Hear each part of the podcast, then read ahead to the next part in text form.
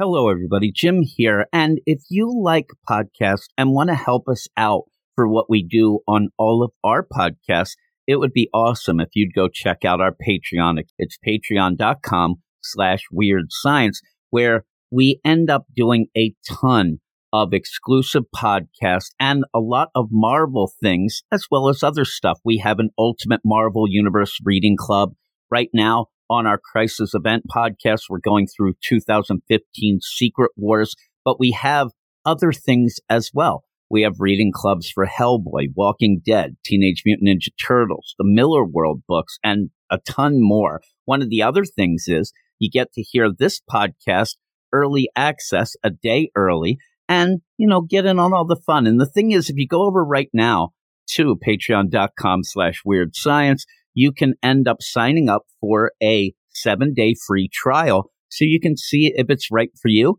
and you can see if I'm actually telling the truth, which, which I am.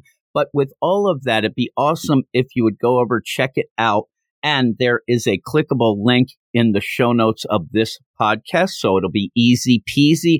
Go over there. I hope to see you all there. But here we go with this week's show. You are all weirdos. Weird science is the revolution. Weird science is the revolution. Hello, everybody, and welcome back to the Weird Science Marvel Comics Podcast, episode 12, at the legacy number 512. And I'm here with my man, Matt, as always. What up, Matt? What up, Jim? What up? And we have the gang war starting out, and we're going to be heavy on the gang war for the next bunch of weeks, months, who knows. Mm-hmm. It's funny, me and you ended up starting up the Marvel podcast again because we had enough of the events in the Star Wars side of things. And then we get this. And these first issues, I don't know. I, I'm really interested to see who is impressed by these because I am not. I'm hoping that they get better. But the whole, I don't know, the basis of this whole thing being the Fisk's Law, mm-hmm. the idea of Spider-Man out in, you know, out of commission for six.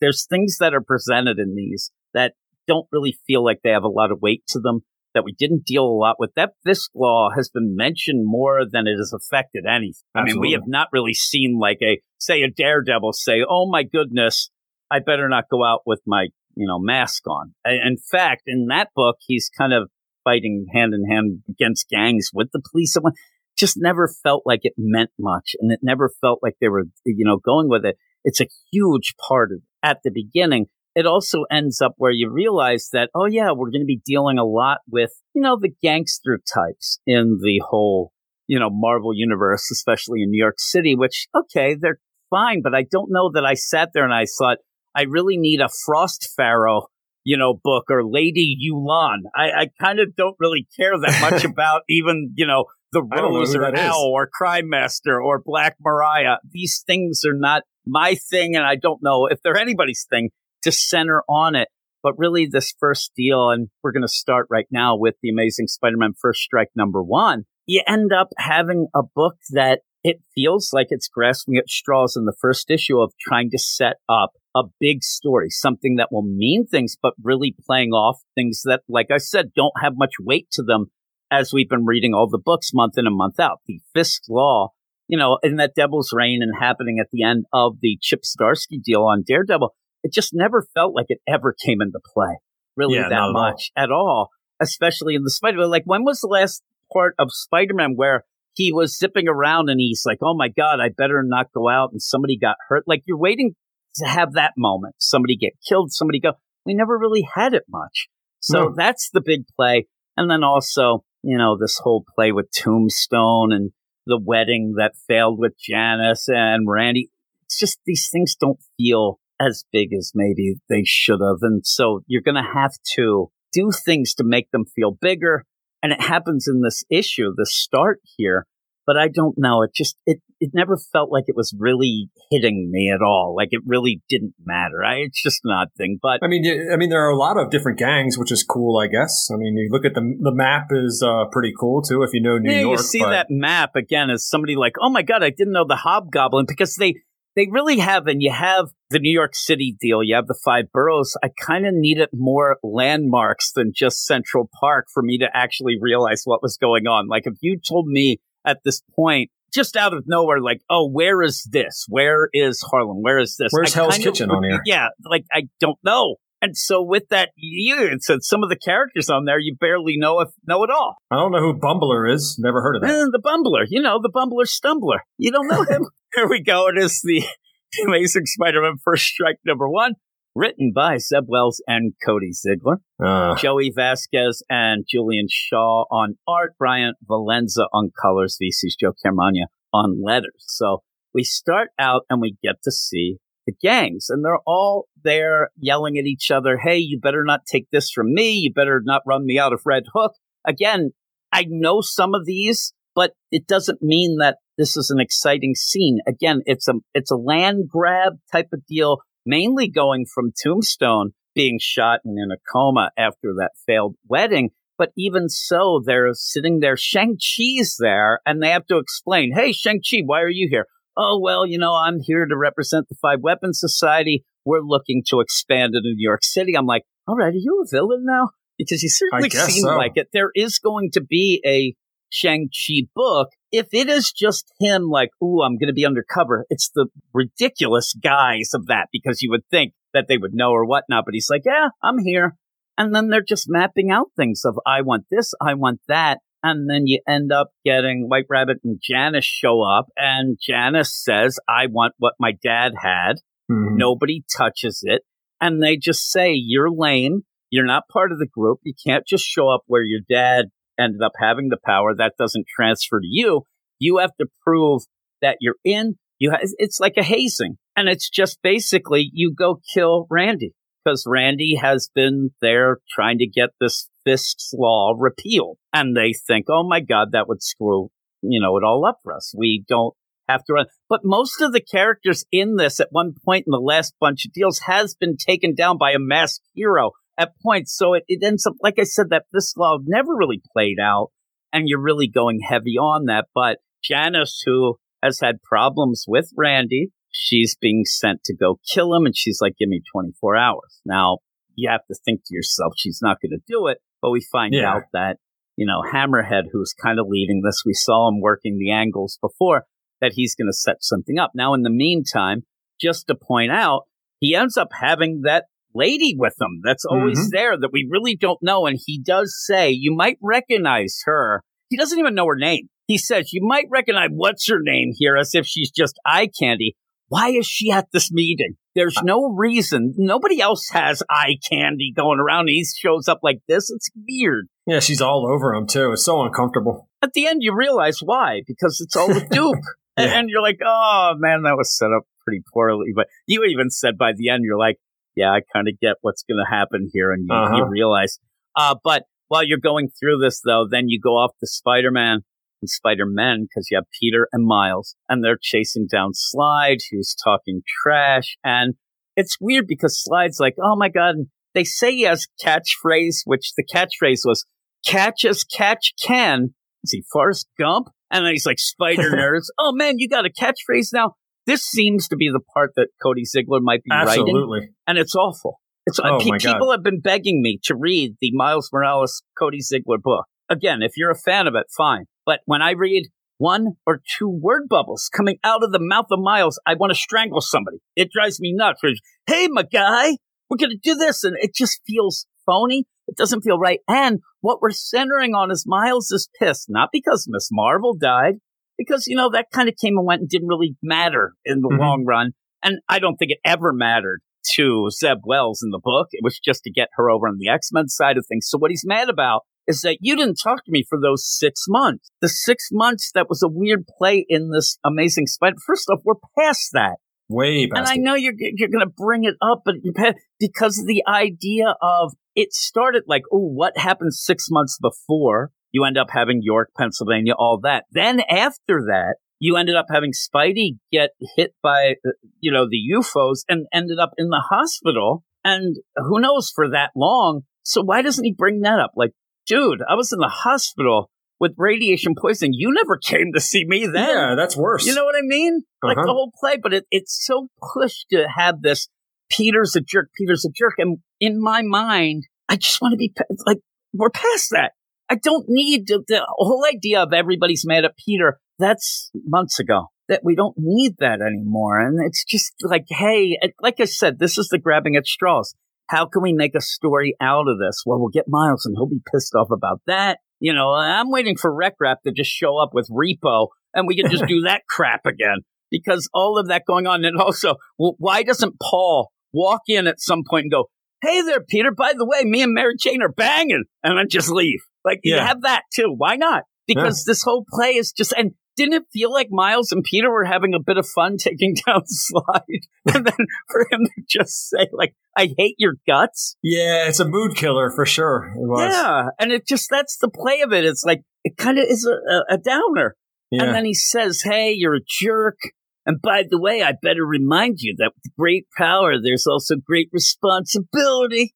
See you later, sucker. And yep. then he leaves. He says, You know where you can find me? Yes, I do. And it just, it makes you have just a bad feeling. Miles is a total jerk in this scene. That's the weird play. I think that what you're supposed to be going with here is that you're supposed to think that Peter's the jerk. No. But the way it's written, I cannot stand Miles. I want my, I want him to just like, hey, I'm going to sit here and accidentally misfire and, and fall to his death. I'm telling you, it's so lame. So then you get all these protesters and the idea that Janice is going to take down Randy. She's going to go kill him. We know that's not going to happen. They've tried to push the idea that she hates him now because of what happened to her dad.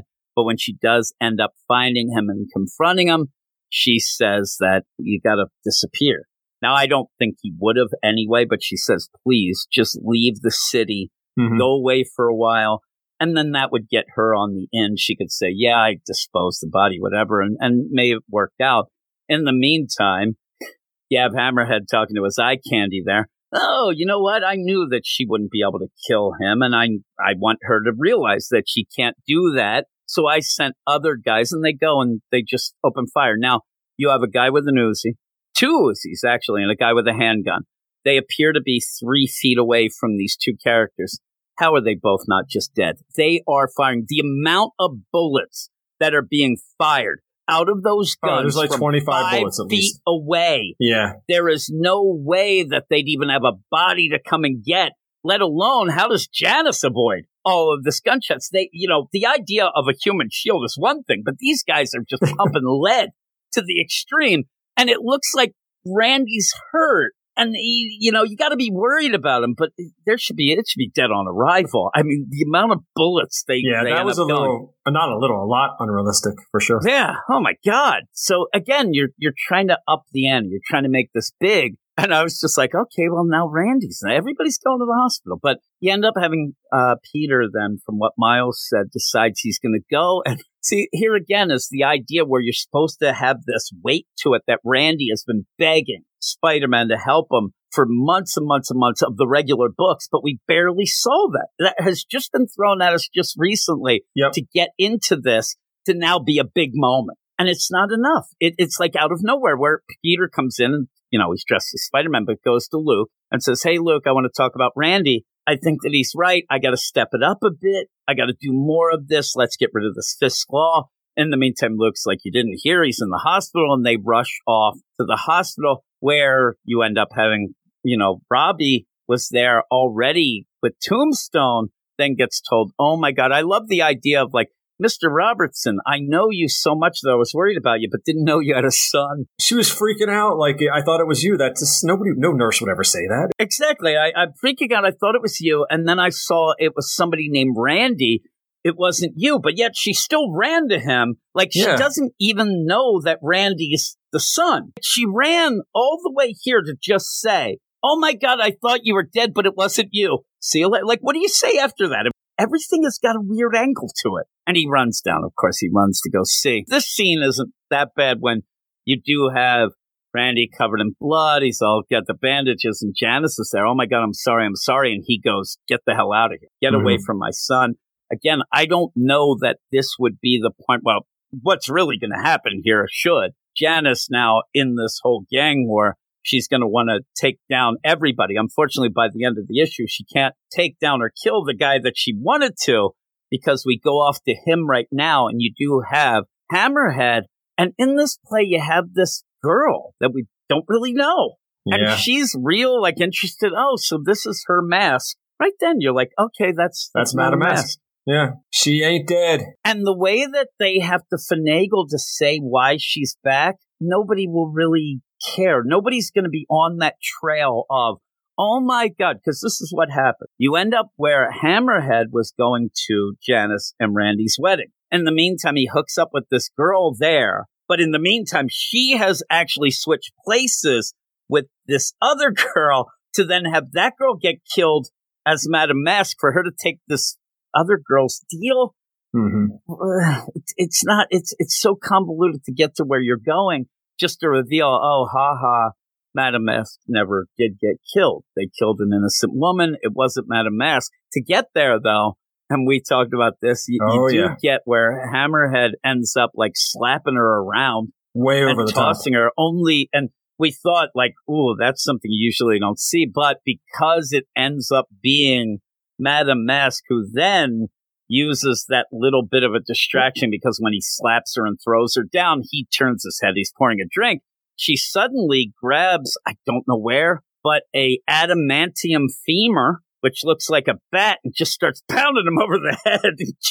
looks like he's dead. It's a cool scene because you do get to see her take vengeance on him, which is pretty cool. But I mean, and even so much as the, look what he's wearing. He takes his shirt off and he's wearing one of those uh, wife beater shirts. He's got the wife beater shirt on. Yeah. And he's there. So she hits him over the head as Janice comes in the window looking for revenge. and then this girl, who then reveals herself to be Madame Mask, says, Oh, I already took care of that while she's taking out her boob pads. Mm-hmm. That somehow she thought she needed because then you see her but again. Doesn't, doesn't look like there's any change in any chest area. It's very odd to even see that. And it's just a play of her, like, did you, like, is that, like, supposed to be clever? I don't know. But she's like, oh, it's me, Madame Mask. I got the mask back. Here I am. And it's time to, to wage war on everyone. And then Janice is like, oh my God, you, you can't do that. Randy was shot. I came to do this, that, and the other thing. She's like, oh, I know. I know everything. He told me everything. But again, it's this gang war stuff. Like, she knows now what Mr. Negative like. It just doesn't really, I don't know. It just doesn't feel as big as what it seems like everybody is saying. And now we just have gang, gang war. Everybody's in the street just fighting. In that, you'll have in the Luke Cage book that we'll be doing next that play of it, it's going to end up where they're going to have the Fisk law have to be repealed because there's too many gang things going on in these villains in the streets. But yeah, at the end, you do have Spider-Man go to talk to and see Randy, but talk to Robbie. Robbie says, get out there and do what you got to do. Be a hero. And then the whole city's on fire. it's exploding. Everybody's kicking each other's butt. And we end with pretty much Madame Mask laughing and she wants to have war. And Fisk wants to, you know, maybe go and help out. And he says, I'm going to get a team, go out and do this Spidey, do your thing. But at the end, I'm Luke like, Cage. yeah, it's just a lot of scenes just thrown together without much weight behind them. As we keep saying, this idea that you keep having this Fisk law brought up and, and the idea of, you know, this gang war and Janice and Tombstone. I just don't know that everything was set up well enough to give the story that feel that it is worthwhile or whatnot. And by the end of this first issue, I'm telling you, it feels like there's not much of a story overall, except, like I said, Fisk Law and bad guys doing their thing. And I don't know that that's going to be able to give you 20 some issues. This is a lot with the tie ins, but what, mm-hmm. what, what would you give this? I'd give it a 6.5 just in general. Yeah, I, think I, think I'm a six. I think I'm a six. It just was a downer. I yeah, some of the art's cool. yeah, I just when I went into it, I thought there was going to be something that would grab me of the like, oh my god, yeah, this will be cool. I want to see what happens here. But at this moment, it is just well, I hope they can stop him with that Fisk law still out there. And oh, Randy, he got shot. All right. Nobody cares about the Fisk law. The city is on fire. Who cares about that? These books were never affected by it. They really no. weren't. It was lip service at most. It was mentioned occasionally when we were reviewing things and going through all this stuff. We have joked multiple times of, well, why are they allowed to go out in their masks? And nobody's stopping them in their masks. Even the idea in, say, like an uncanny Spider-Man. You end up where Nightcrawler, Kurt, he decides that he wants to be Spider-Man, but he's being, but yeah, he's, he's trying to get away from Sentinels, but yet he's allowed to go around with a mask on. Nobody says, it's just, everybody's just done their own thing. It's just, I'm a six, you're a six five. We'll see if it gets better, but we'll go off right now to the first tie-in that we're going to deal with. I just, I, I, don't know. I don't know. I don't want to be so negative, but it just feels like there's not a lot of story, but we'll see right now. And that next book is Gang War Luke Cage, number one, written by Rodney Barnes, art by Ramon F. Bachs, colors by Andrew Dalhouse, and letters by VC's Travis Lanham. I like Rodney Barnes. I like Philadelphia. I think he's a really good writer.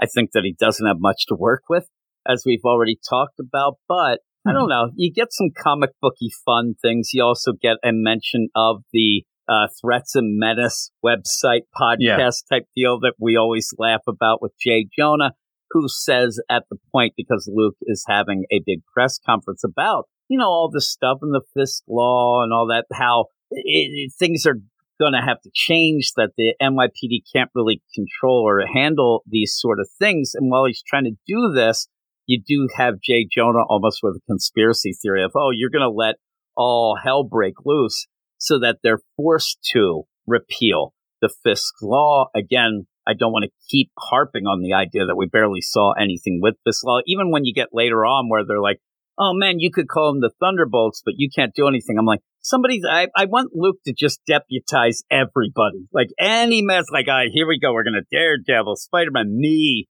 all that. But he's yeah. going to you know, you know what I mean? That that yeah, would be kind of be a cool. funny play. But in the meantime, with the idea of where the timing is or whatnot, it doesn't seem like the city is quite on fire yet and what's going down. But you do end up having Luke frustrated about this whole law and does end up talking to Randy because Randy ends up saying, We have this protest going on.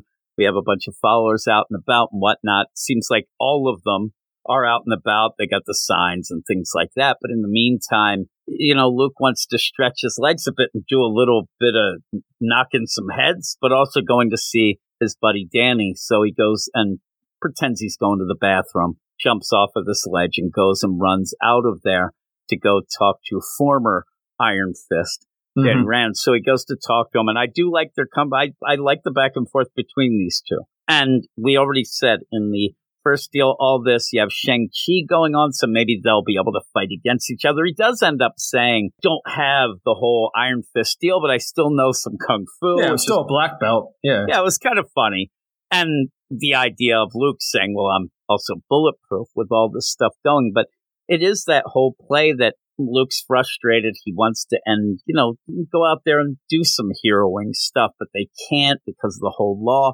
Though again, I think that it's one thing to say the mask and really center on that because, you know, eh, just go out without a mask. You almost yeah. think it's that easy, but it's more the vigilante stuff. It's just, but that's always against the law. that's the weird play. Being a vigilante should always be against the law, but they don't want masks. But if you wear it, it's all weird. You're fighting crime, but you're not a police officer. That's a vigilante. Yeah, and that's a, usually against the law. So you is. don't need a Fisk law. That's just with the mask. But yet you have, yeah, yeah, but you end up seeing, oh my God, there's breaking news. There's a bank robbery. And I thought that this was going to be more of a, oh my God, the city's on fire, more of a gang war deal. This just seems to be some guys that, some thugs that have upped the ante with some armor and some ammo, and they're going to rob a bank.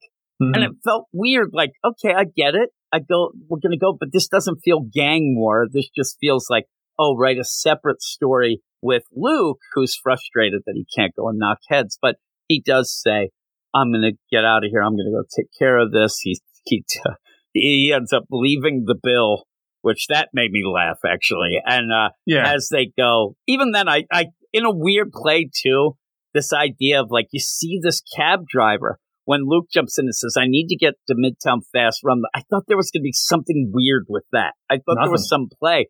It's nothing. It was just a cab driver's going to, you know, run through lights. So they get there and Luke gets out. I'm telling you, the guy that's driving the cab, pretty brave guy, he drives right into a firefight.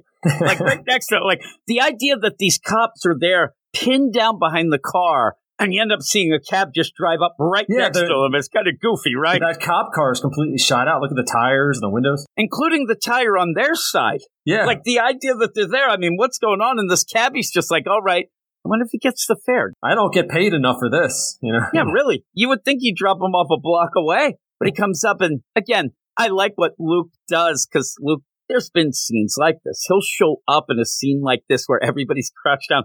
He doesn't need to. So he's just like standing there, like, hey guys, what's up?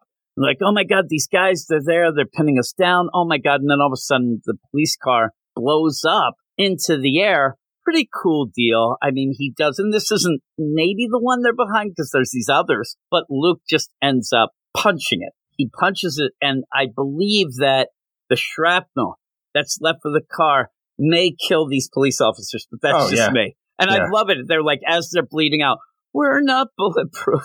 They just end up, we don't have tough skin like you. but he ends up, he punches them.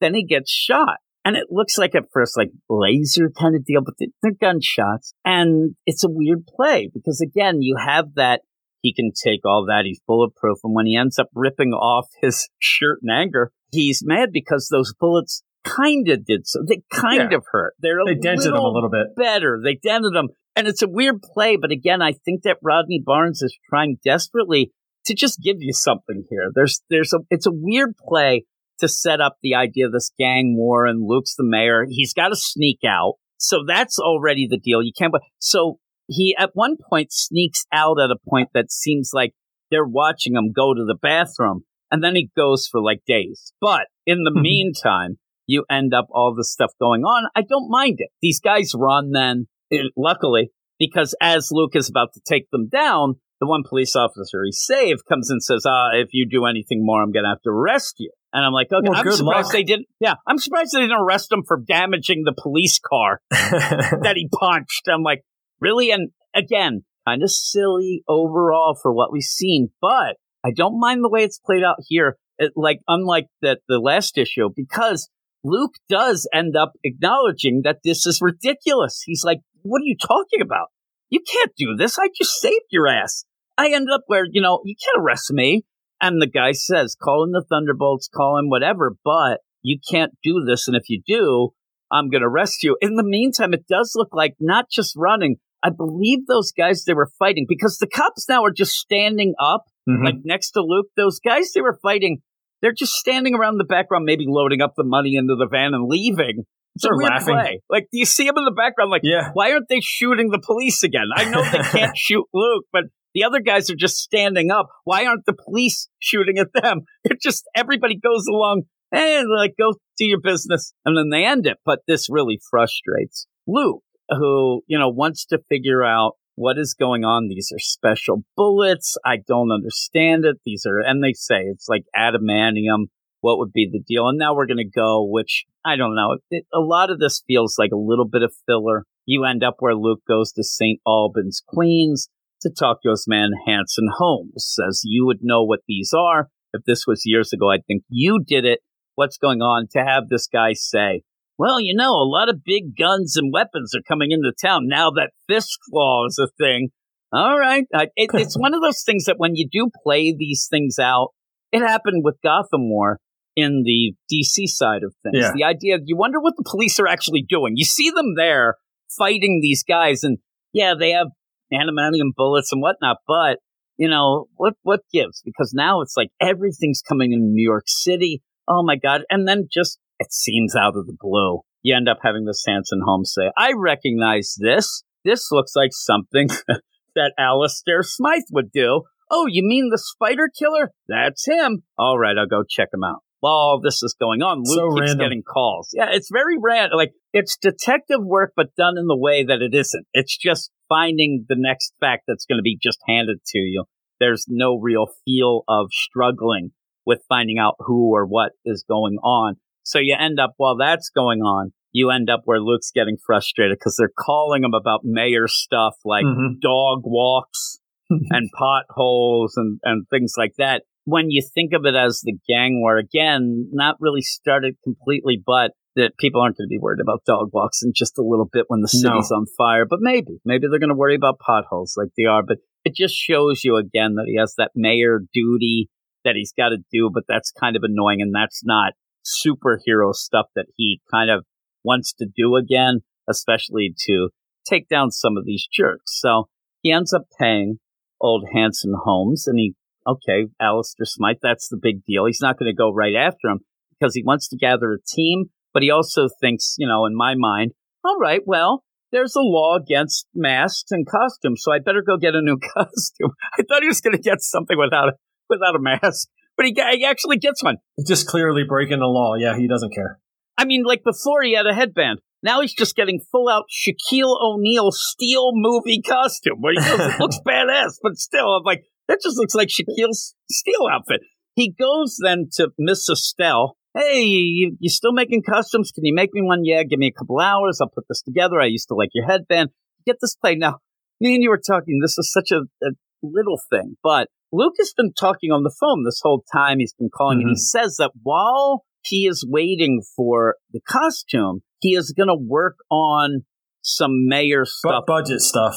Yeah, yeah. I'm going to work on the budget on my phone. But then says to do that, he needs Wi Fi, which it shouldn't. He has service. You already saw. He doesn't say anything like, oh man, service is bad out here or anything, which would be silly, silly in New York. But it's only for a joke. He says, I need your Wi Fi to do this. What's your password? And she says, it's reelect Fisk 2026. Just for, and I thought it was like, really? And she was like, no, no, no, it's actually Luke Cage rules or something. But no, no, that's the yeah. password.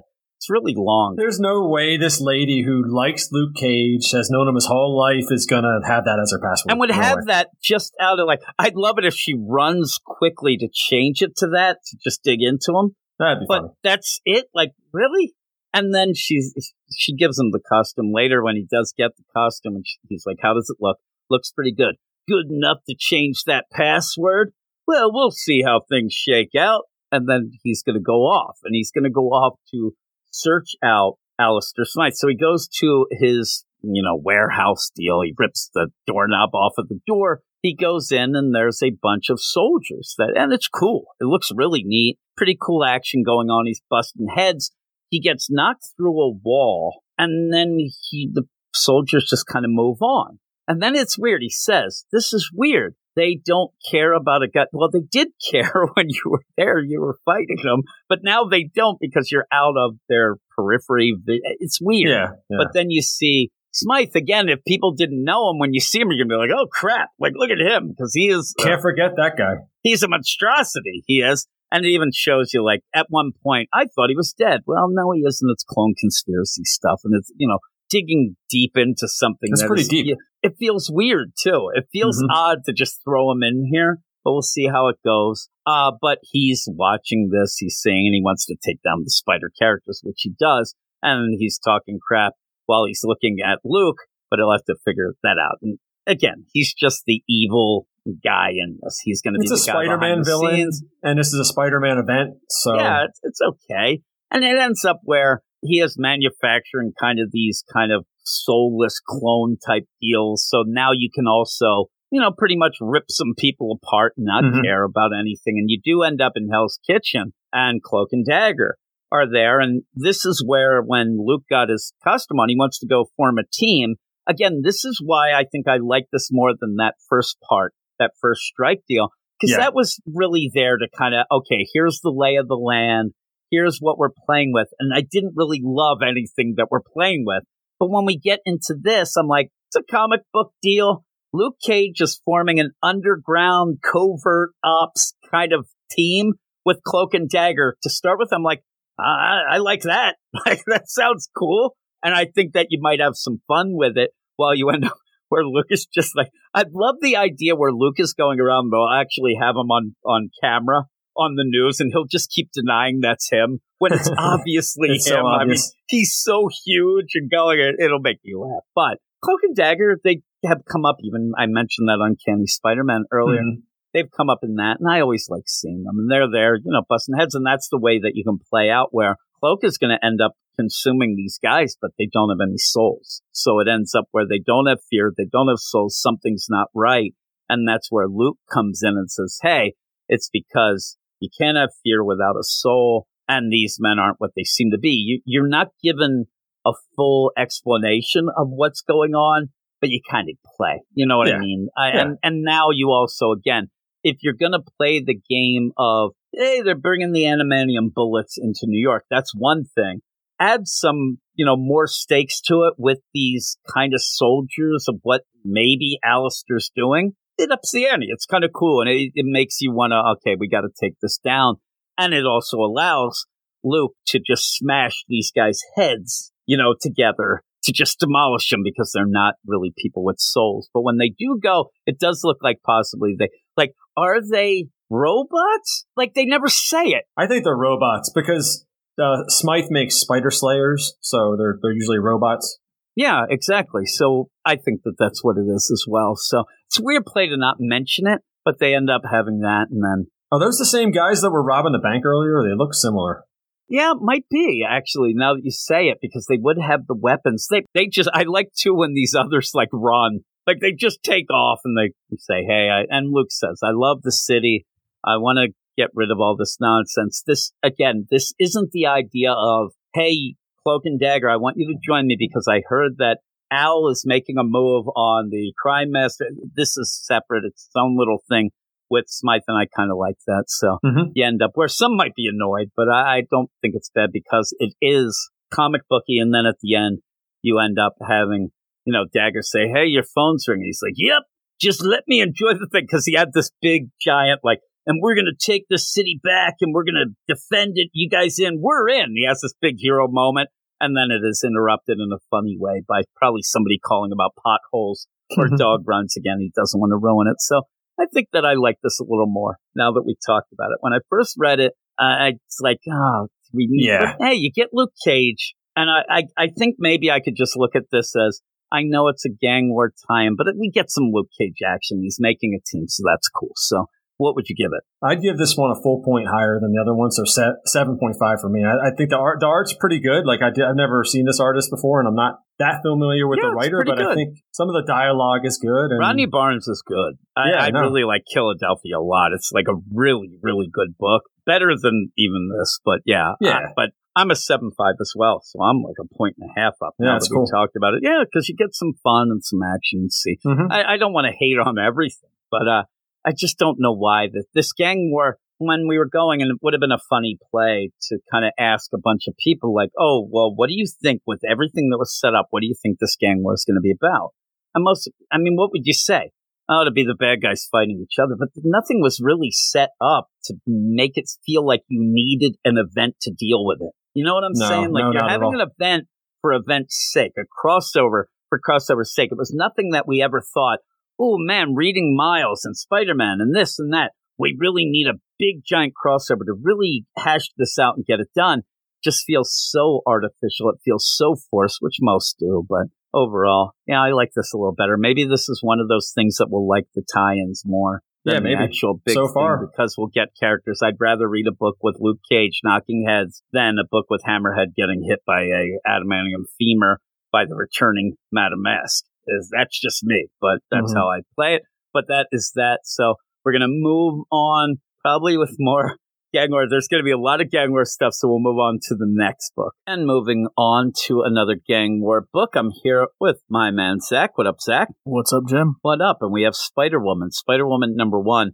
It is a gang war tie-in, but gang war hasn't really started much yet, so we're kind of just going to go into this and it's kind of an odd one. It's an odd yeah. one where you're dealing more about Jessica Drew and the ramifications of what happened in the Dan Slott Spider Man book, and how when all of that came about, she was severed from the web of life. She came back, but her son didn't come back with her. So she seems to be the only one who remembers that she even had a son. And I guess this whole play is like a, a, mini that's even beyond just this gang war. It's a weird play to start off in gang war and then it might go on a little longer, whatever the case may be. Seems like it's going to really, you know, deal with that play of her son. It's funny because I asked Zach to do this with me. No sort of background with no. Jessica Drew. I know of her, but I know nothing about yeah, her. Yeah, so when you get into this, I don't know that it's really new user friendly, especially nope. dealing with the idea of, oh my God, I can't, you know, nobody remembers my son. Well, if you don't know the character, then you're not really going to get the oomph from that. And if a lot of people, and again, a lot of people that I talk to don't really love Dan Slott, probably didn't read the Spider Man book that this kind of came from. So it's kind of a weird little niche deal, but I didn't mind it. I didn't think it was horrible. It's just not enough happens in it to really say that it's horrible. We'll have to see how it goes forward, but we'll see what you and I think of it in a second. I'll give you the credits. It is Spider Woman number one, written by Steve Foxe, art by Carola Borelli, uh, colors by Rick Priano, letters by VC Joe Sabino. Because it's such a kind of a weird jumping in deal, I will read the previously.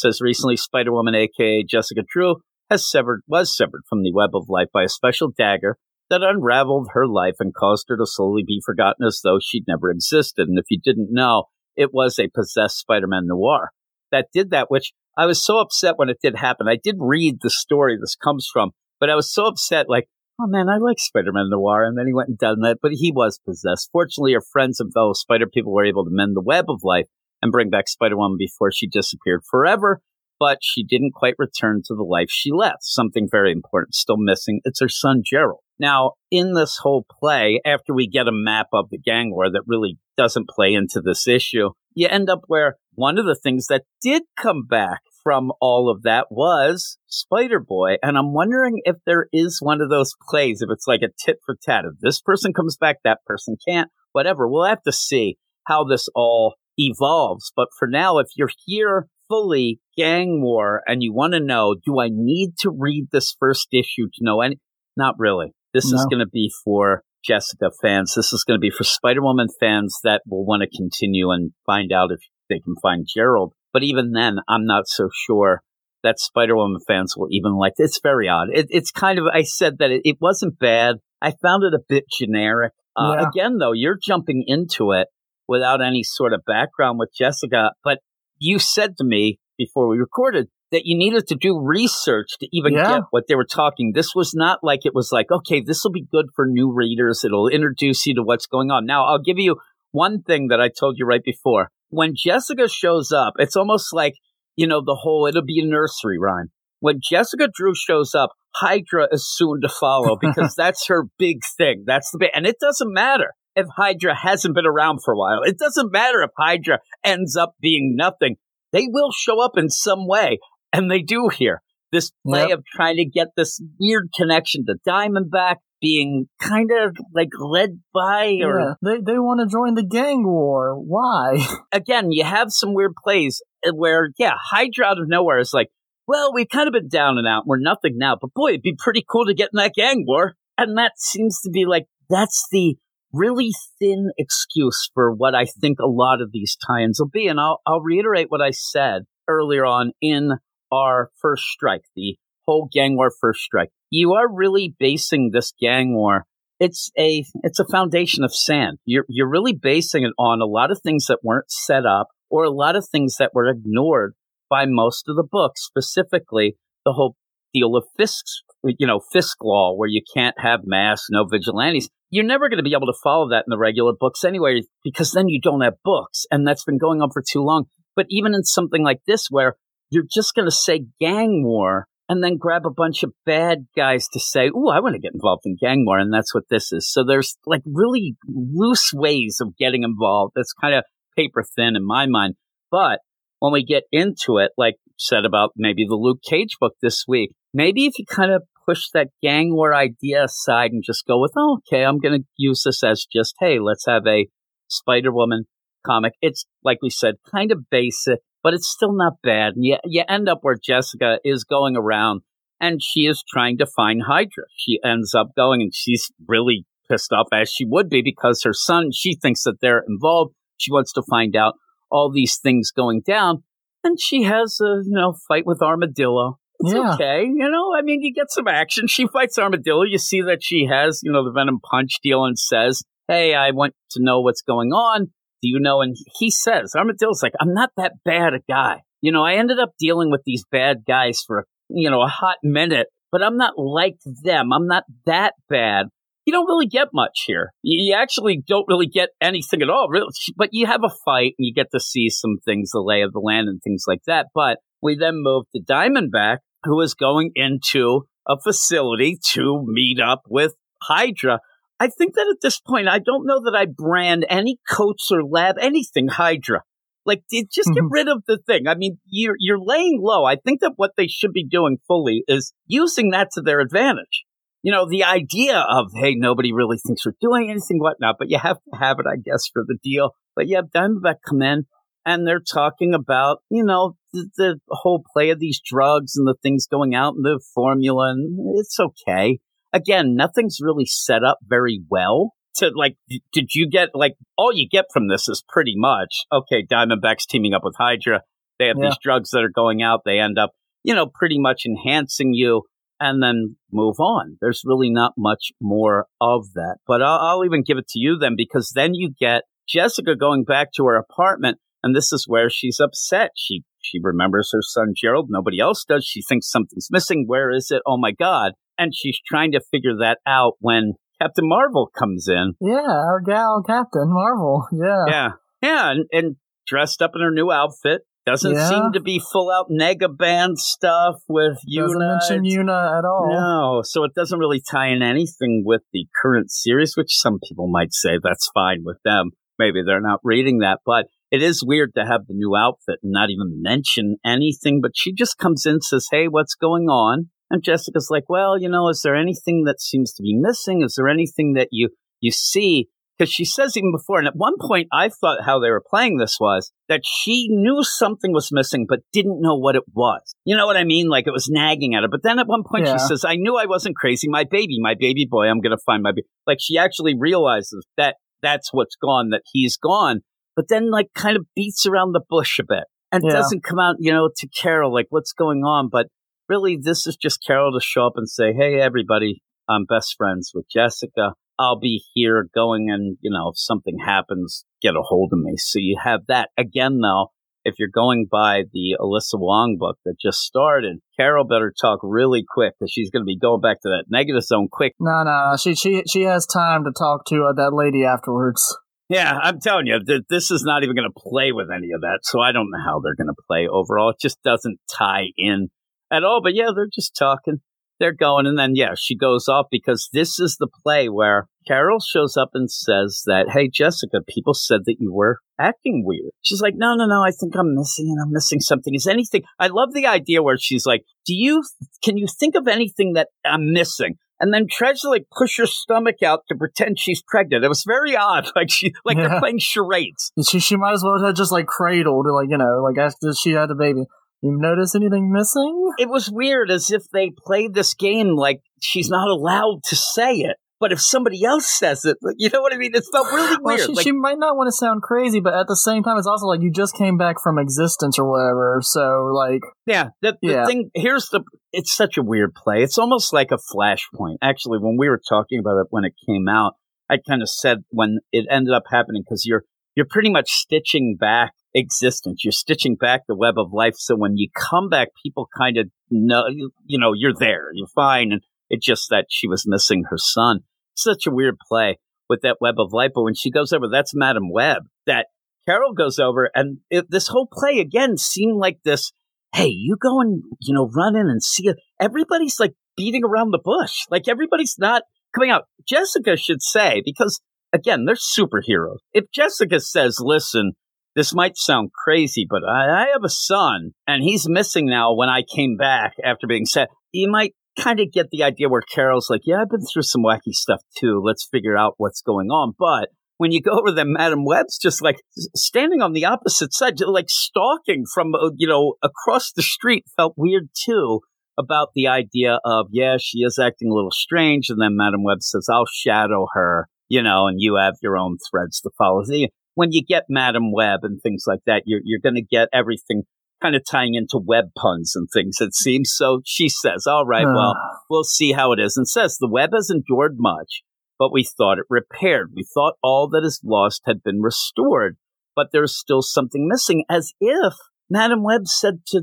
to Carol, go and see what might be missing. But yet nobody wants to say it out. it's very odd. Then you get yeah. the web, and that's a pretty good representation there of that where the web has been stitched together, but there is that space there for Gerald, which is a big thing. But I don't know. It, it seems so big that you wouldn't have Jessica get involved with anything else but this, or have Jessica go to Madam Web, or have it just feels weird that you know we established this what we're going to have, but then she kind of moves forward to go and you know kick some butt and go and try to take down Diamondback because he's there with his drugs and in my mind, this doesn't connect. This doesn't make it feel like she thinks that Diamondback's involved in this. This is just another thing. And I don't know. She always has that thing going with Hydra, though. So she ends up watching, and there's, you know, Diamondback, and he's talking his game. He's like, hey, everybody, we got this new drug. We're going to take it out, the new and improved Diamond. And you go out, give it to everybody. I like that at one point when they were talking with Hydra. They're like, listen,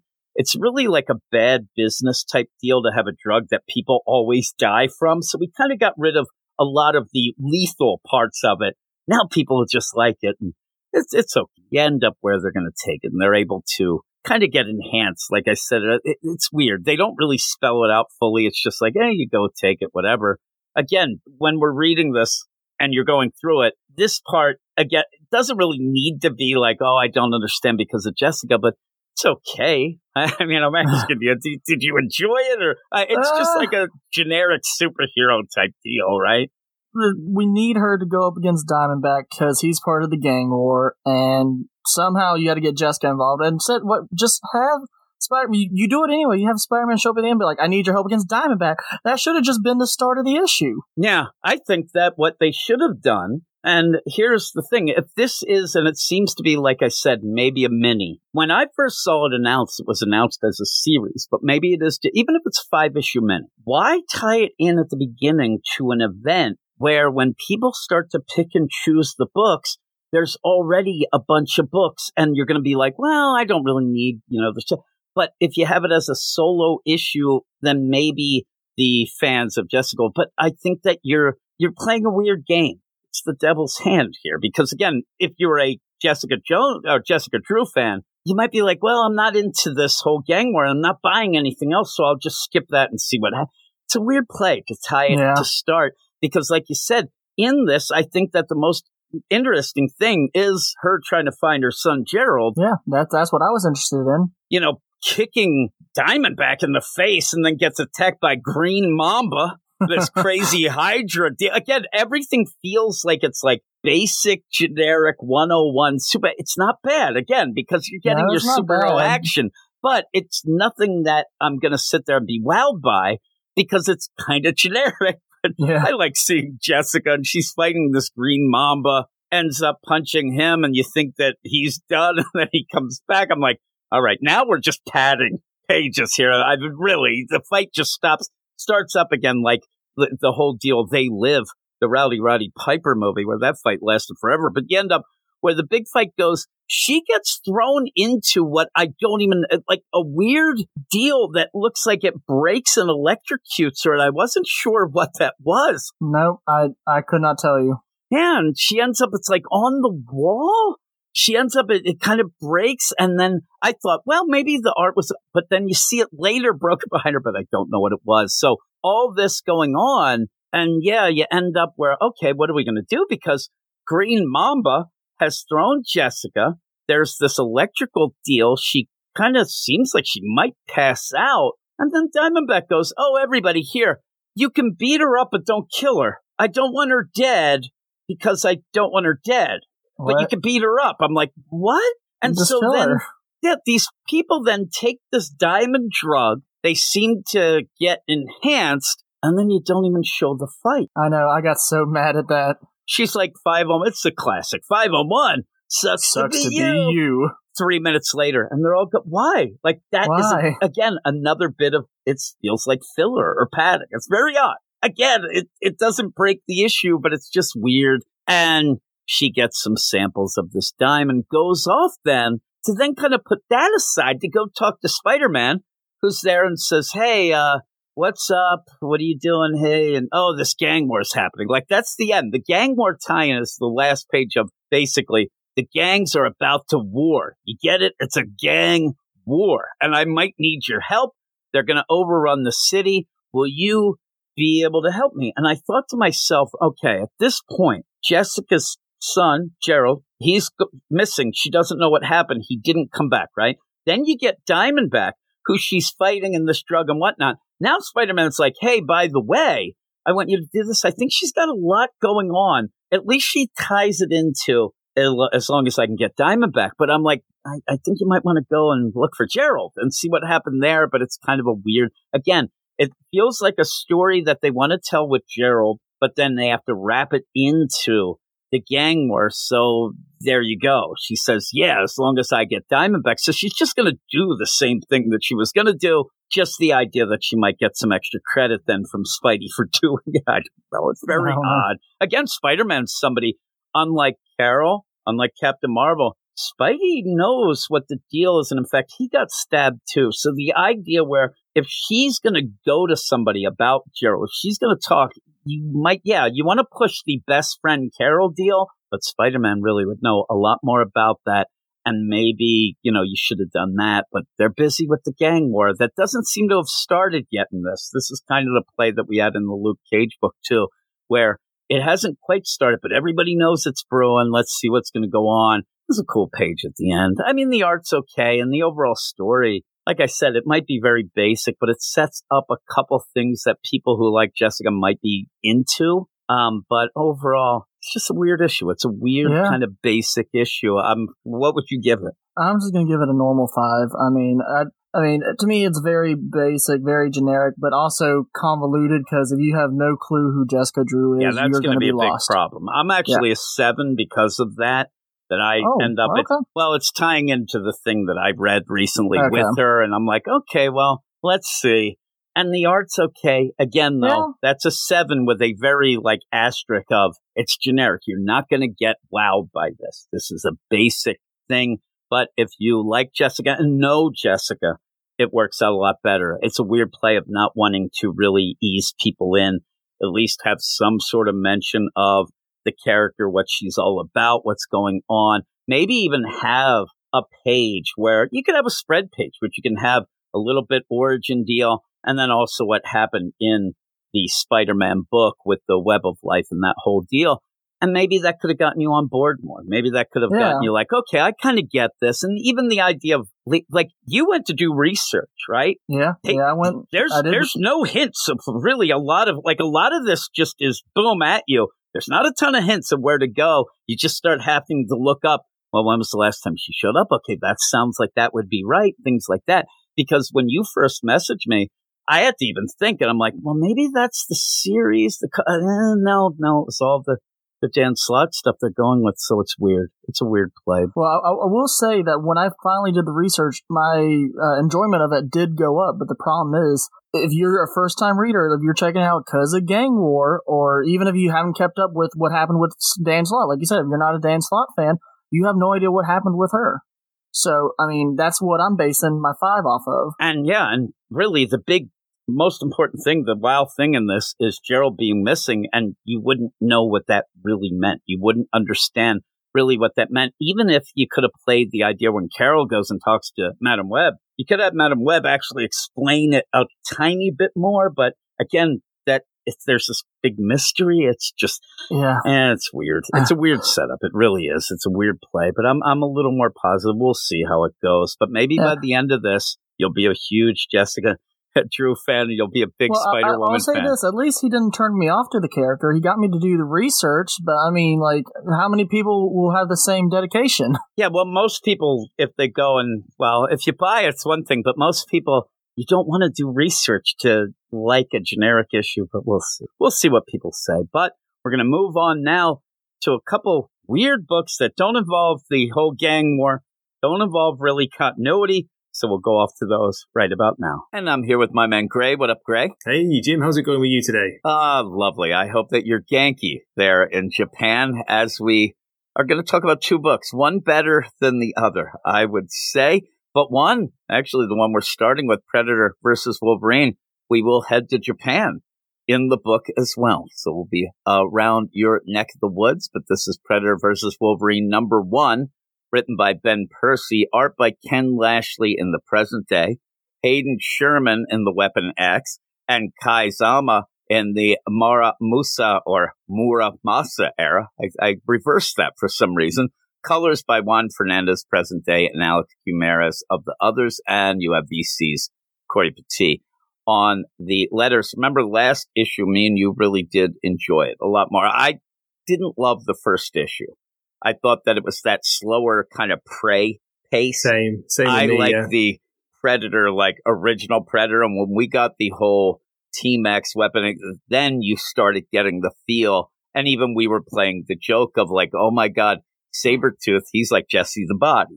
You know, it was really fun. For, it was really good. It was a lot of fun, wasn't it? It was really good art as well. Yeah. So when we get into this, the end of that was that the Predator had just walked upon Wolverine. Wolverine, the Weapon X deal. He's in that bath with all the wires connected to him. So he didn't know what was going to happen.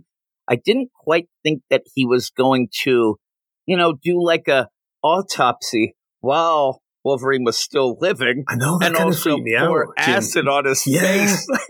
My God. It was crazy. And so when that happens, you, you're just waiting to see like what is he doing, and it, it makes sense. The Predator has been tracking Wolverine. The whole play of this is tracking him through time, through all these things going on, and so he is learning as Wolverine's learning, and you end up where Wolverine just ends up attacking. He does wake up with a skull. Now I say all that. We really do start. I just wanted to point out that's where we left off last issue. We do start though, and the idea of jumping through time in this book, it, it doesn't throw me off as if I'm confused. It throws me off with the pacing of it, just like me getting involved in it. Like I'm like, oh my God, this is pretty cool. And then we switch to another scene. And it works out because, like I said, you're going to jump back and forth to see both Wolverine and Predator learning about each other. The big problem with Wolverine, as he says in this, is that his mind's a little gummy. He gets things erased. So he seems to be at a bit of a disadvantage when it comes to learning about who you're fighting. But in the present day, they're they're continuing that fight. Wolverine was underwater. He's trapped. He's going, and you get this narration about Wolverine talking about, you know, how it works with with these hunters and how you end up. Is is it the gear or is it the fighting abilities? Things like that. It's okay. It's very bloody. I mean, yeah, have a lot of blood going. Yeah, does he cut himself? I couldn't work that out. And then to like hide himself with the blood. Yeah, it seems like that's the deal. Like almost like with the mud in the deal, but th- it's Yeah. not as good because again, Predator kind of can sense things and he has that better thing, but he's you know trying to mess with his tech with it. And then when the Predator goes down to see where Wolverine was, he's not there anymore. And then we kind of stop. And when we go back to the Weapon X facility in the past, that's where we end up seeing that end of the last issue. And again, it's it's a bit disjointed because you're going to go from here. We're going to get the present. We're going to get the near present. We're going to in this issue go to Japan. We're going to do a lot of things, and I don't know if it would have been better just straightforward as you see the progression of them learning. I, I feel like the jumping through time in different ways is trying to fancy it up a bit to It try to make it like I don't know to, to make it more exciting, but it, it it throws me off a bit because again you end up at that Weapon X deal where where Wolverine does wake up as you know right before the acid just destroys his whole face. I mean his whole head is just disintegrated and he's just the adamantium skull. What does it remind you of that? It reminds me of something, that image, like just that, yeah, that adamantium skull and his body's still intact. almost It looks, like Terminator a little. like- you know, it the whole play. It's very odd, and again, that works for me. But you have this deal here where the predator is there, and he's not necessarily there to kill him just for that. He actually grabs him as a trophy. But I wonder why he doesn't just really just cut off his head. That's what he should do. Yeah. You can't really have that, or we have problems. So he hauls Wolverine's body off to his ship. It becomes uncloaked. The art's really good. And you see all these different trophies, all these things as Wolverine and the narration is talking about, you know, rich people who go out and they end up shooting big game and they think they're great and they have trophies, things like that. I'm not saying the Predator is like that. He's a little bit different, but he's there and seems to think that he has taken Wolverine in and the fight's over. That it kind of throws me a bit because I don't think that's how Predator would be. I think that he would have just taken his head off, right? Yeah, he would have done. Does he not know that Wolverine can regenerate? He just mustn't realize. You wonder what he knows about humans, what he knows about things, because it's been quite some time. He's lived a long time with this as well as Wolverine, but he might realize he has a healing factor, at least from what Yeah, they've gone surely. through. But again, he wants a trophy Why would he bring the whole body and just lay it down there and then plot armor, Jim? It's plot armor, isn't it? Yeah, yeah, it is. So he ends up and he's going to heal up. He takes off his gear, he takes off his mask, which is kind of important. And then the government was alerted that somebody had broken into the Weapon X facility. So they come in. These poor guys, they don't stand a chance. At least the one guy, he ends up just getting blown up. Uh, Weathers, which is a wink wink. I didn't even think of that before they end up losing Weathers, I'm sure first name Carl. Carl Weathers, yes. The government doesn't understand this is alien. They're no. like, is it Russian? Is it Chinese? Where are they headed? And the guy's like, they're heading to the damn moon. And then they pull him off. I mean, this guy starts missiling the deal, but it's not really doing anything. And I think that when we get the whole adamantium skull head Wolverine, and why we have that is so we can get a cool picture of Wolverine waking up with a half of a flesh face with the other half adamantium pissed off. It is pretty cool, Jim. Yeah, it's a cracking scene. You end up where he's talking about that as this is being done, he's thinking back on this as we've had this whole deal. And he doesn't like, hey, I don't really know what happened, but I end up, I look through a lot of footage. Government likes to film things. We have this going on. And I think I might have ripped a hole in the side of a spaceship and jumped out. And that's what you see happens. You know, they end up getting hit by missiles and things like that. But really what happens here is he just rips open the side of the Predator's, you know, ride. Not very nice. He's going to have to pimp his ride now, but he ends up and then jumping out. Now, recently, a lot of people have been up in arms because of Chip Zdarsky and what he did with Batman jumping off the moon, right? Jumping off that. But that's Batman this is Wolverine. Wolverine, you know, you can think can end up jumping out of a spaceship in space and then going and landing. He's going to end up healing, but he ends up going and just but boom hits and makes this huge crater. I love the art as well, Jim, showing him like coming down like a like a comet almost, isn't it? Like a like a meteorite. That's a great progression of panels. Yeah, and they're like, okay, we see something falling, we go, and you end up seeing that they not only grabbed up Wolverine, but they also grabbed the Predator mask that that he took off. We saw him take it off. That came out when, you know, Wolverine breached the hull. So they picked that up, and that's where you get Professor Thornton. And in this, again, little Elseworlds kind of wink wink deal, but I kind of really like this part where Professor Thornton then used the tech in the Predator mask to then improve the things they were doing in their mind, improve the things they're doing to Wolverine. And it plays off, I said before we started recording, it plays off that classic of when you have like Area 51 stuff. Oh, the aliens did crash. Reverse engineering the alien tech. All the tech, like leaps and bounds from that point. Yeah, that's one that's of it. the arguments that the conspiracy theorists say. Like, why did we suddenly jump leaps and bounds in the tech? Unfortunately for Wolverine, this isn't exactly like making a microwave oven. This is just making him worse and worse and worse. But it is. I like that play again of they are facing off throughout these times. And now you have that point where Wolverine's kind of catching up or at least learning a lot from this whole play and is going to know some of the things that the Predator does, even if it's not like, okay, it might be subconscious, it might be just in this program, but he's definitely hmm. being taught and being programmed along the lines of stuff with the Predator. So it's kind of a cool play. I, I thought that was really one of the things going in you don't have a lot of like these clever plays in this. It's really is just Predator versus Wolverine, but I thought that was a kind of a neat little play, kind of the wink wink of that alien tech stuff sort of thing. Yeah, yeah. And then so we go to one week ago. And, and this is where I thought, okay, this is cool. We, we start off and you kind of lose track, but you start off with the present day fight. That's the be all end all. That's how it seems like it will end with that just, you know, let's go at it mano y mano so we go one week before, and you do see where Wolverine has gone back to the Weapon X facility, and he did find the mask.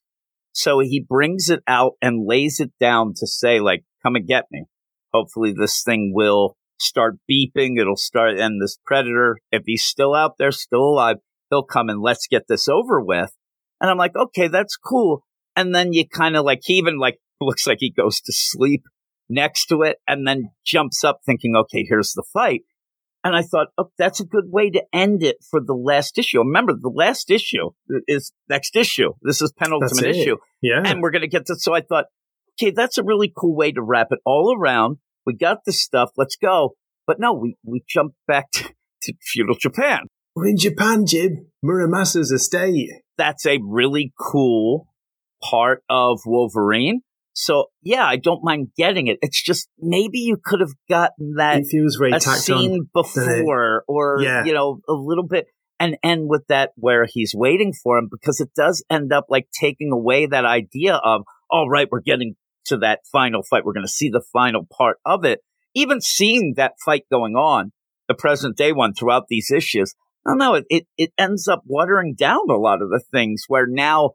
Once you jump back to Japan, it feels like, okay, I get it. We're doing greatest hits. We're seeing the things it just doesn't feel like it flows very well. But it doesn't cool. flow. It doesn't fit the story. I think, just like what you were saying, it is cool to look at. It looks awesome. The And I, art. I like the scene. Like I like seeing Muramasa. Oh, yeah. I like the idea that we're going to get another team up because it's been so solitary. Our favorite issue was last issue with the Team X. So now we're going to actually get Muramasa and Wolverine fighting the pre. That's awesome. I just think that the way it's paced and the way it's presented and it kind of gets mangled in together. But you know, you see him training. Muramasa saying, you're going to have to beat me, Wolverine. Hey, I could use pop my claws. And he's like, well, the reason I'm doing this is when you could just beat me with a sword, then you being you, you could beat 10 million people. So eh, let's train. The training is interrupted. And I do like the little play. The art's great.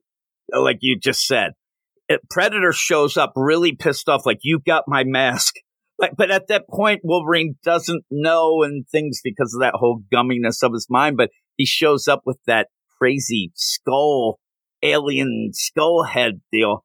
Pretty cool. Like that is really neat.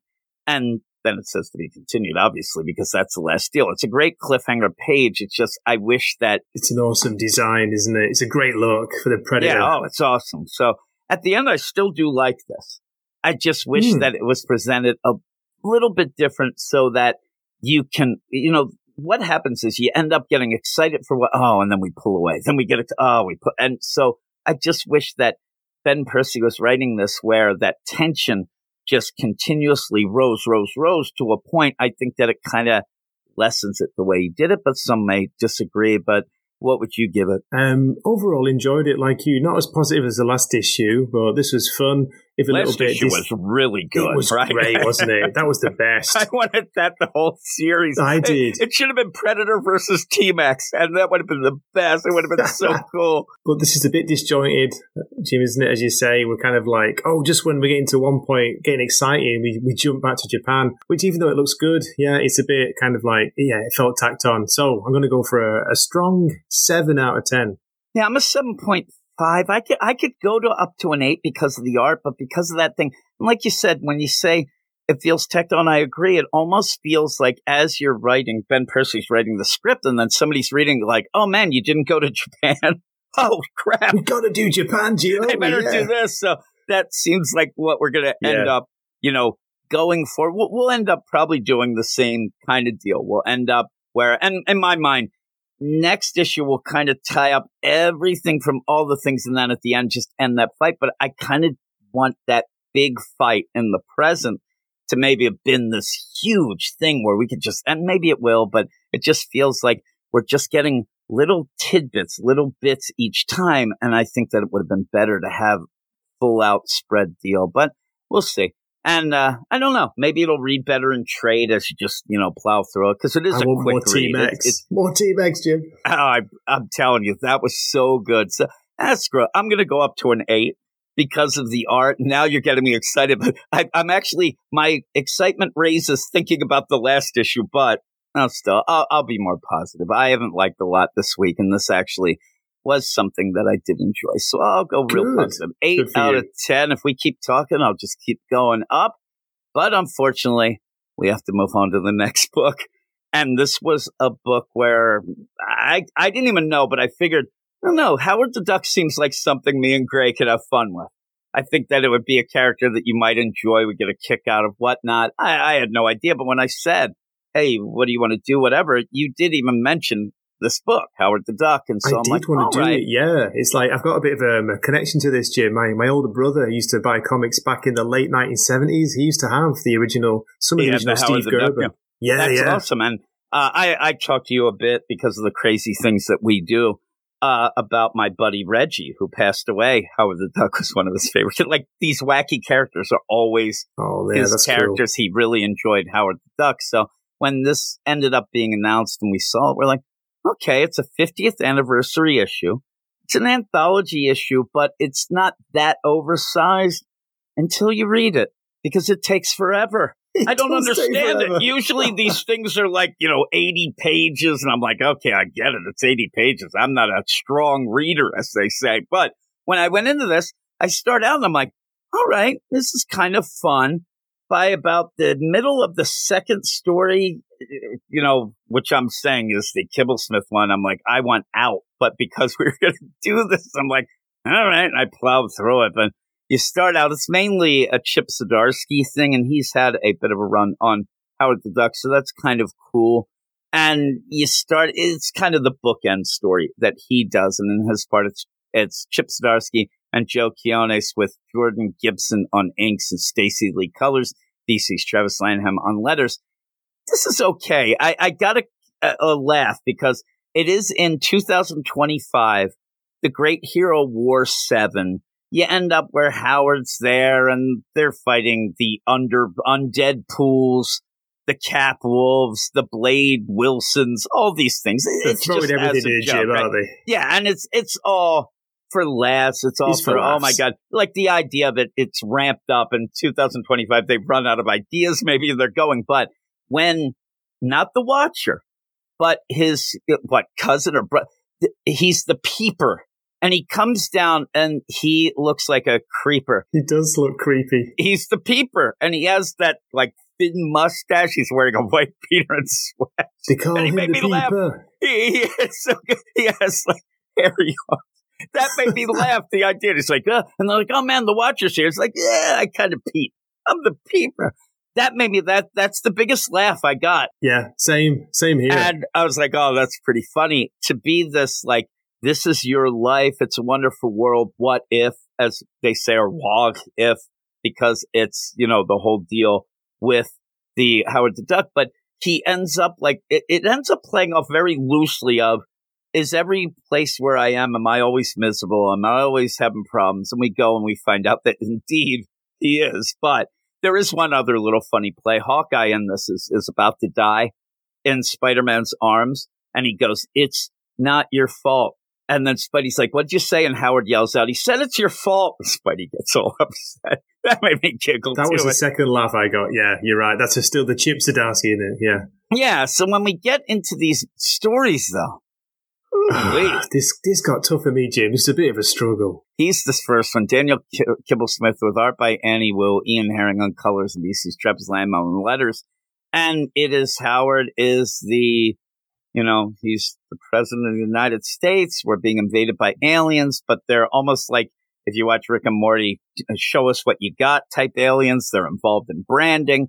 They want to buy the rights to the heroes of Earth, and then they're going to run it through the the machine that makes them vanilla and down the middle so that they can make money without little effort. It's all this meta nonsense that I really don't care about. And I realized when I read this, the reason why a lot of times the Howard the Duck stuff, it feels like it should be funnier than it is because these, you know, yahoos like Kibblesmith here decides that they're just going to tell their little clever meta stories and you never really get much of a feel or character work of Howard himself. He gets caught up in their nonsense. That's a good point. Yeah, absolutely. Howard, and maybe that would be a funny story for Howard to say, I'm sick of getting caught up in anybody's social commentary, their little wink wink jabs at things because that's what people use him for. I want him. I, I want to have, and you kind of got a little bit of it in that first, you know, thing with Chip Zdarsky, the idea that, yeah, things are going to get wacky, but make him the focus, not your clever quote unquote clever ideas and things like that. That I'm telling you, some of these writers, like, you know, I'm waiting for Mark Russell to show up now. And because know, it's I know what all like mean. that. Like they have this file. If I ever do Howard the Duck, I'll pull this crap out and throw it. But it ends up where the art's good throughout, but it's kind of just gets annoying. Uh, a book that's a 50th anniversary celebrating a character get annoying. I don't want to be annoyed by Howard in this. And I'm more annoyed by the writers, but unfortunately, Howard is the face of this, so I end up getting annoyed.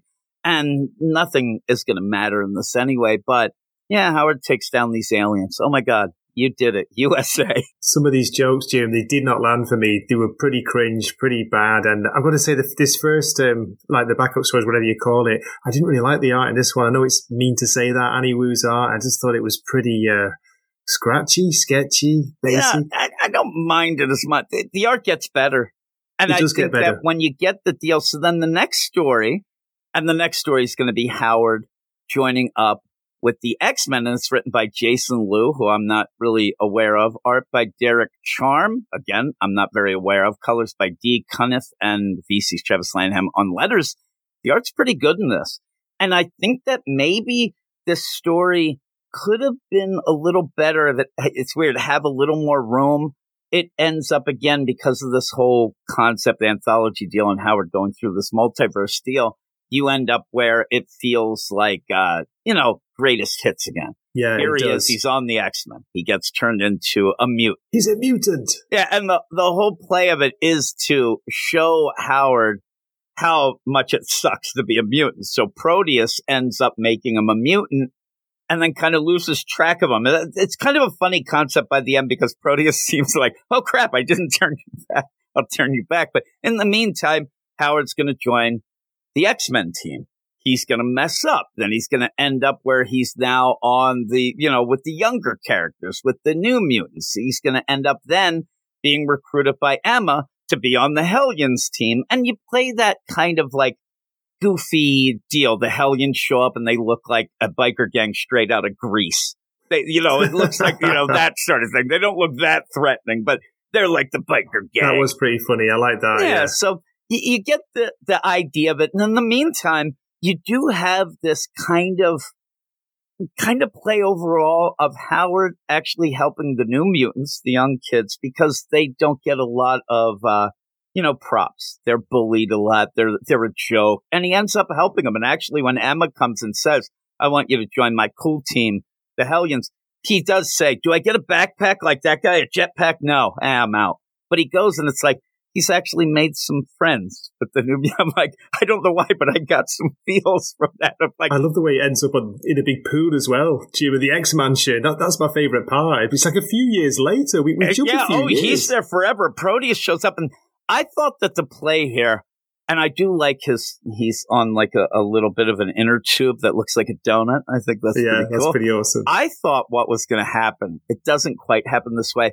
but I thought that since Howard's there, a few like he was going to corrupt the whole X Men team, and everybody was just going to be like crazy or whatever. They're just having a pool party, and he's there. He's actually getting along. It looks like in this world he could have just been an X Men, and He even looks happy, doesn't he? Yeah, at the end. Proteus is mad because he didn't get invited to the party and says, I can't believe you're still a mutant. This is ridiculous. And ends up changing him.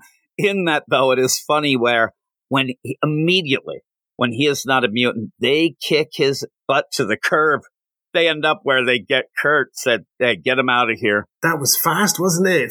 Fast work. It almost plays that opposite of, you know, the mutants are never accepted by humanity. Well, here they end up once he's not a mutant, they kick him out. It's it's okay. I think that's the this is the best story, other than the wraparound deal was kind of funny by Chip Yeah. Zdarsky. Uh, but it it just ended up like it, it was too quick. You, you never can really set there again. You're not going to be able to do much in these little bit of pages, but No. we then go to the last story, and I know you didn't like the Kibblesmith one. I I could barely get through this, and it's it's Howard in the Guardians of the Galaxy, but it's the one with uh, Flash Thompson Venom. You got Thing on the team. It's that wacky team. Star Lord is off doing his Spartax stuff. So Howard the Duck has taken the reins of being Star Lord, and he has them gathering up, you know, lost alien cats and dogs and and you have the Rockets pissed off. But it is written by Merritt K, Uh, Will Robson on art, Pete Pantazis on colors, and VC's Travis Lanham on letters. The art's pretty good. I do like the art, this one, yeah. Really does fit. I'm telling you, like 2005 Marvel deal, even a little bit later, but it really does feel if you go back to this point where you have the Guardians of the Galaxy, it looks like it. It really has this, the coloring, everything. They, they really nailed that look.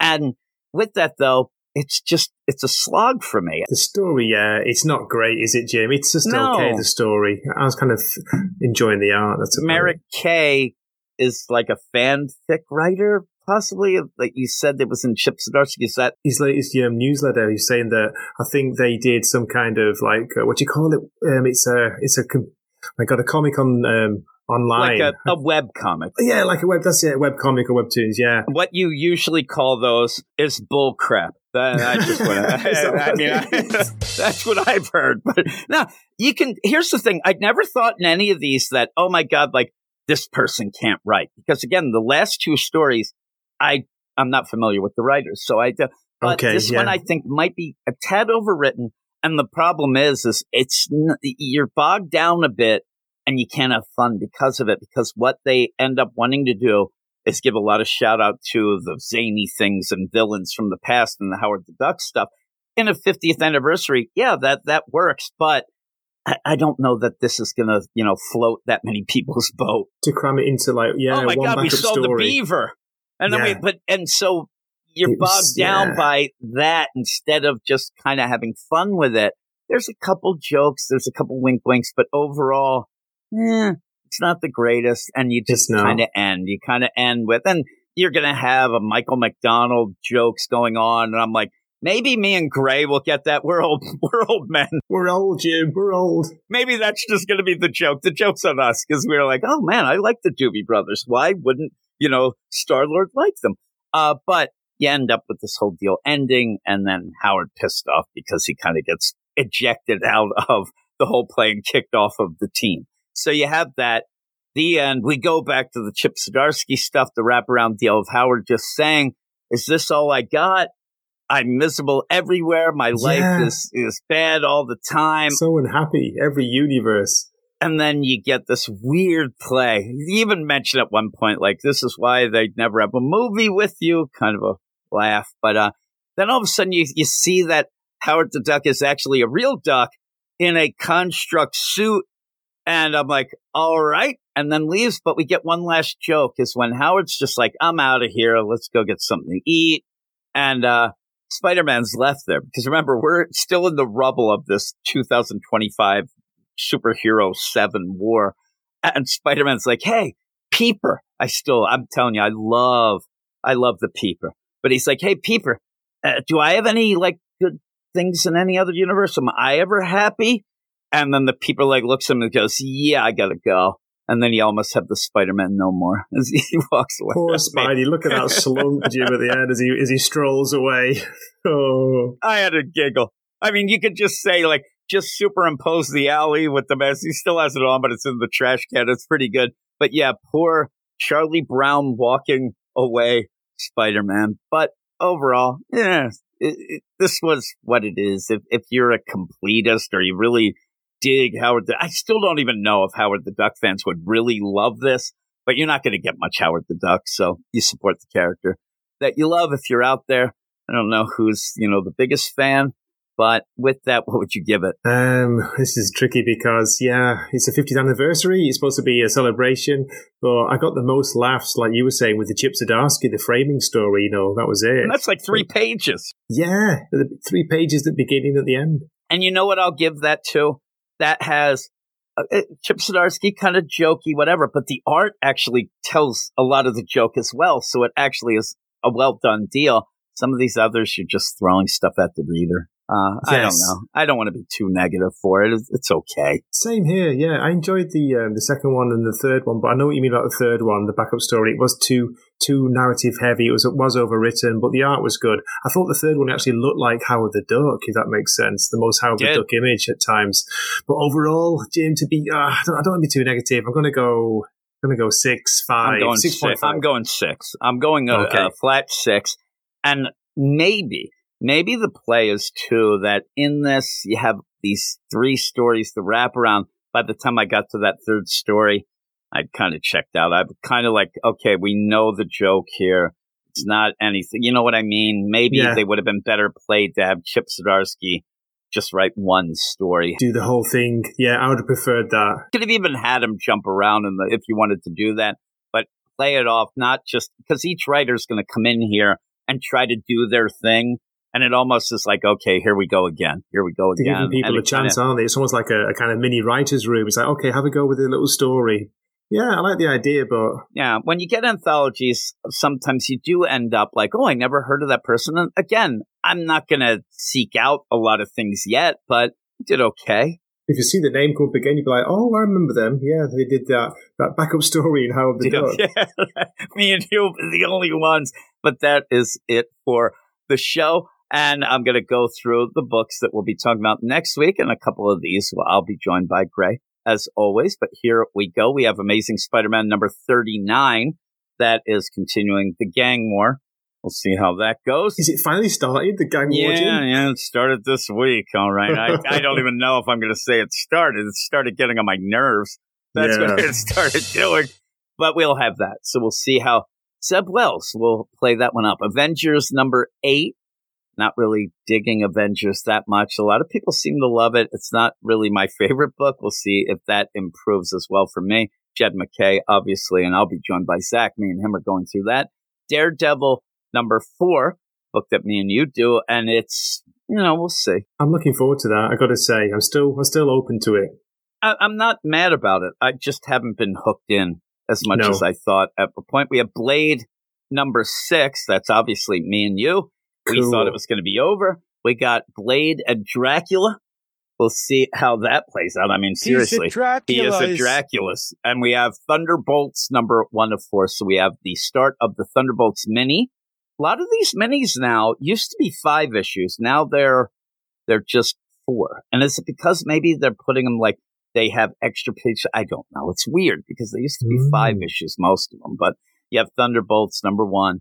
And then we have Sentry number one, the new Sentry book. So that might be interesting. We'll see how that is when it comes out next week. But I'll be joined by a bunch of people, including my man Matt as well. So we'll see how all that goes. Thanks for joining me, as always, Gray. And Thanks, that's Jim. it, everybody. So if you want to go and check us out, you can go and check us out on Twitter at Weird Science DC. Is how the main thing is. But check out our YouTube channel, Weird Science Comics. Also check out Gray's YouTube channel, though he tries to tell me not to mention it. So I'm mentioning it anyway. Me and Greg do a Grant Morrison show each week that you should check out. And he does a lot of other reviews and things of that sort as well. So check him out. And then also check out our website, Weird Science, uh, marvelcomics.com. All these will be in the show notes as well as our Patreon and things like that. So with that, thanks, Greg. Thanks, everybody. And we'll talk to you later. You are all weirdos. Weird science It's the revolution. Weird science It's the revolution.